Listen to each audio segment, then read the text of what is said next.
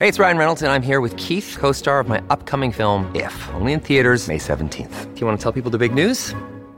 All right, I'll do it. Sign up now and you'll get unlimited for $15 a month in six months of Paramount Plus Essential Plan on us. Mintmobile.com slash switch. Upfront payment of $45 equivalent to $15 per month. Unlimited over 40 gigabytes per month. Face lower speeds. Videos at 480p. Active Mint customers by 531.24 get six months of Paramount Plus Essential Plan. Auto renews after six months. Offer ends May 31st, 2024. Separate Paramount Plus registration required. Terms and conditions apply if rated PG. Improvement Pill here. Welcome to lesson 7 of the TAME course. In the previous lesson, we started learning about willpower, what it is, and how it works. Prior to that, we covered a ton of very important stuff about habits. So if you haven't watched all of those videos yet, pause this video right now and click on the link in the description below. It will bring you to a playlist with all of the lessons of the TAME course in chronological order. In today's lesson, we're going to speak about what decreases our levels of willpower throughout the day. How can we avoid losing too much willpower? And how can we become more efficient with the way we spend our willpower so that we can avoid entering and staying in a state of ego depletion. For those of you that don't remember, ego depletion is a state we enter when our levels of willpower drop below a certain threshold. When we're in a state of ego depletion, our brain literally fires slower, and this causes a wide variety of problems. Most importantly, we become more impulsive, more emotional, and we have a harder time sticking to our good habits. So, what causes our levels of willpower to drop? Well, it turns out there's actually a couple of things. So, today we're going to speak about the three most common ways this happens. The first is mental processes. If I were to tell you to solve the following math problem, 5 times 5, it wouldn't take any willpower. This is because the answer, 25, almost automatically appears in your head. But if I told you to solve something like 134 times 54 using a pen and paper, that would consume some willpower. And this is because you would actually have to sit down and figure it out. When you have to think hard about how to do something, that drains your willpower. That's why even if you're working an office job that doesn't require any physical work, it's possible to become completely exhausted by the time you get home because you've been using up your willpower throughout the day on mental processes to complete your work. So, what can we do to reduce the amount of mental processes we do throughout the day? Well, the best thing to do is to find more efficient ways to get our work done. For example, nowadays we have calculators, so you don't have to rely on solving complicated math problems by hand. Or let's say you're working in an office and your job involves data entry. You could figure out a way to automate this process, figure out a way to create a program that automatically enters in the data for you.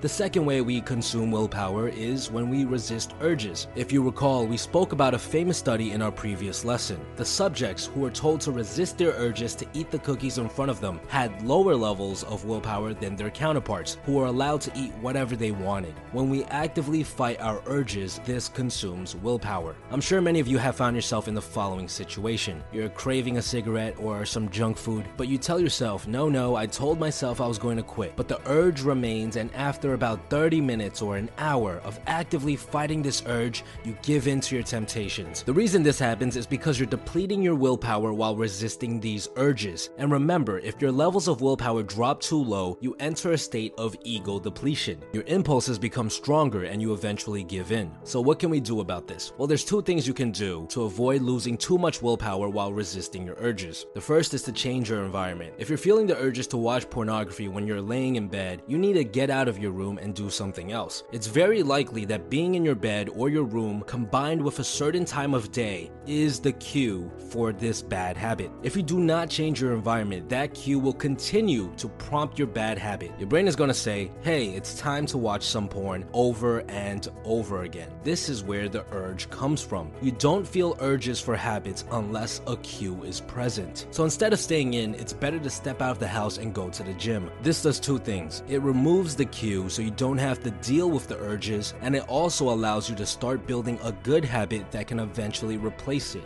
You could also leave your door open. If you're someone who likes to watch pornography with your door closed, a sense of privacy may be your cue. By leaving the doors open, you no longer have to deal with the cue. When it comes to changing your environment, it requires a lot of trial and error to see what works and what doesn't. The second way to avoid losing too much willpower when resisting your urges is to become extremely mindful of the urge itself. This may sound kind of woo woo, but this is actually one of the most effective techniques out there when it comes to preventing relapse relapses. In fact, a study found that subjects who used the following technique had more than two times the chance of overcoming their addiction than those who did not. So here's the technique. The next time you feel an urge, sit down and focus all of your attention on this urge. How does it feel? Where in your body do you feel it? Then think to yourself, huh, I am feeling an urge to smoke a cigarette right now. Then think to yourself, huh, I am currently thinking about feeling an urge right now. This is a form of meditation that's called mindfulness. Now you're probably wondering, why is this simple technique so effective? Well, think of it this way when you get bit by a mosquito, it itches a little bit, kind of like an urge. If you decide to scratch it, or if you actively think to yourself, oh my god, I hate mosquitoes, my bite itches so much, guess what happens? The itch gets worse. But if you choose to ignore it and you don't scratch the itch, it disappears. And the same thing applies for your urges. If you just become mindful that you have an urge and you don't associate it with anything negative, simply observe that it's there, then it too will naturally disappear. The third and final way that our levels of willpower drop throughout the day is through something called decision fatigue.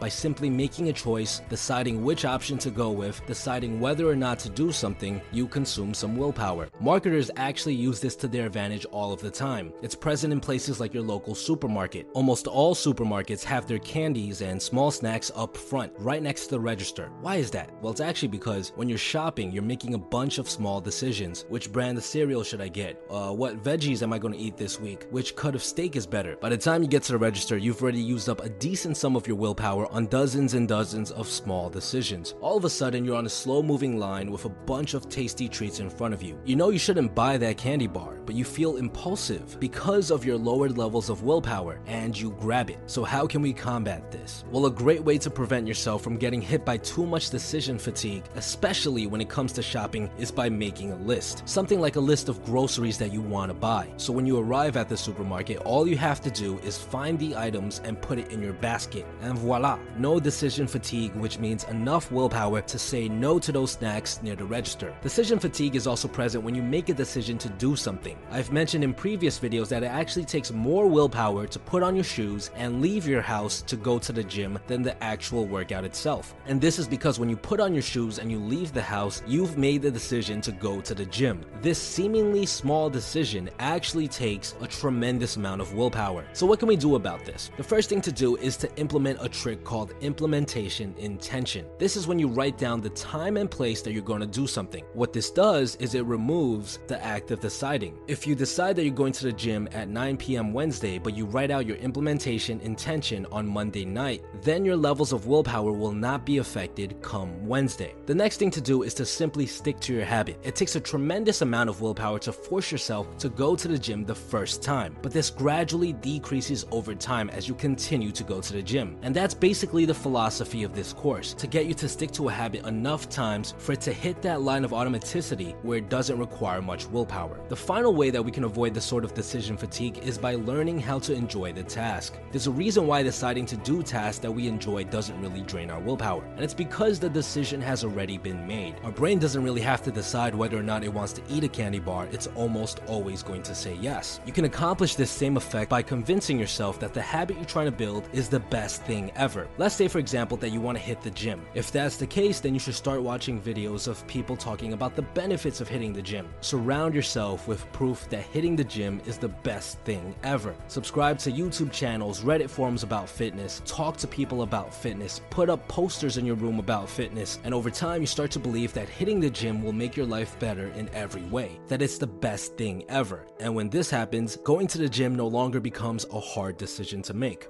Our levels of willpower are consumed by mental processes which you can avoid by finding more efficient ways to get things done, resisting urges which you can avoid by changing your environment or becoming mindful of the urge itself, and decision fatigue which you can avoid by planning ahead with lists and implementation intention, sticking to your routines until they become habits, which means you don't even have to make a decision anymore, and convincing yourself that the habit you're trying to build is the best thing ever. By implementing these tips, you'll find yourself in a state of ego depletion significantly less. This will drastically decrease the amount of relapses you have while you're building your habit. But it's impossible to completely avoid the state of ego depletion. So the question remains how do we recharge our levels of willpower so that even if we're in a state of ego depletion, we can get out of it? And that's the topic of our next lesson.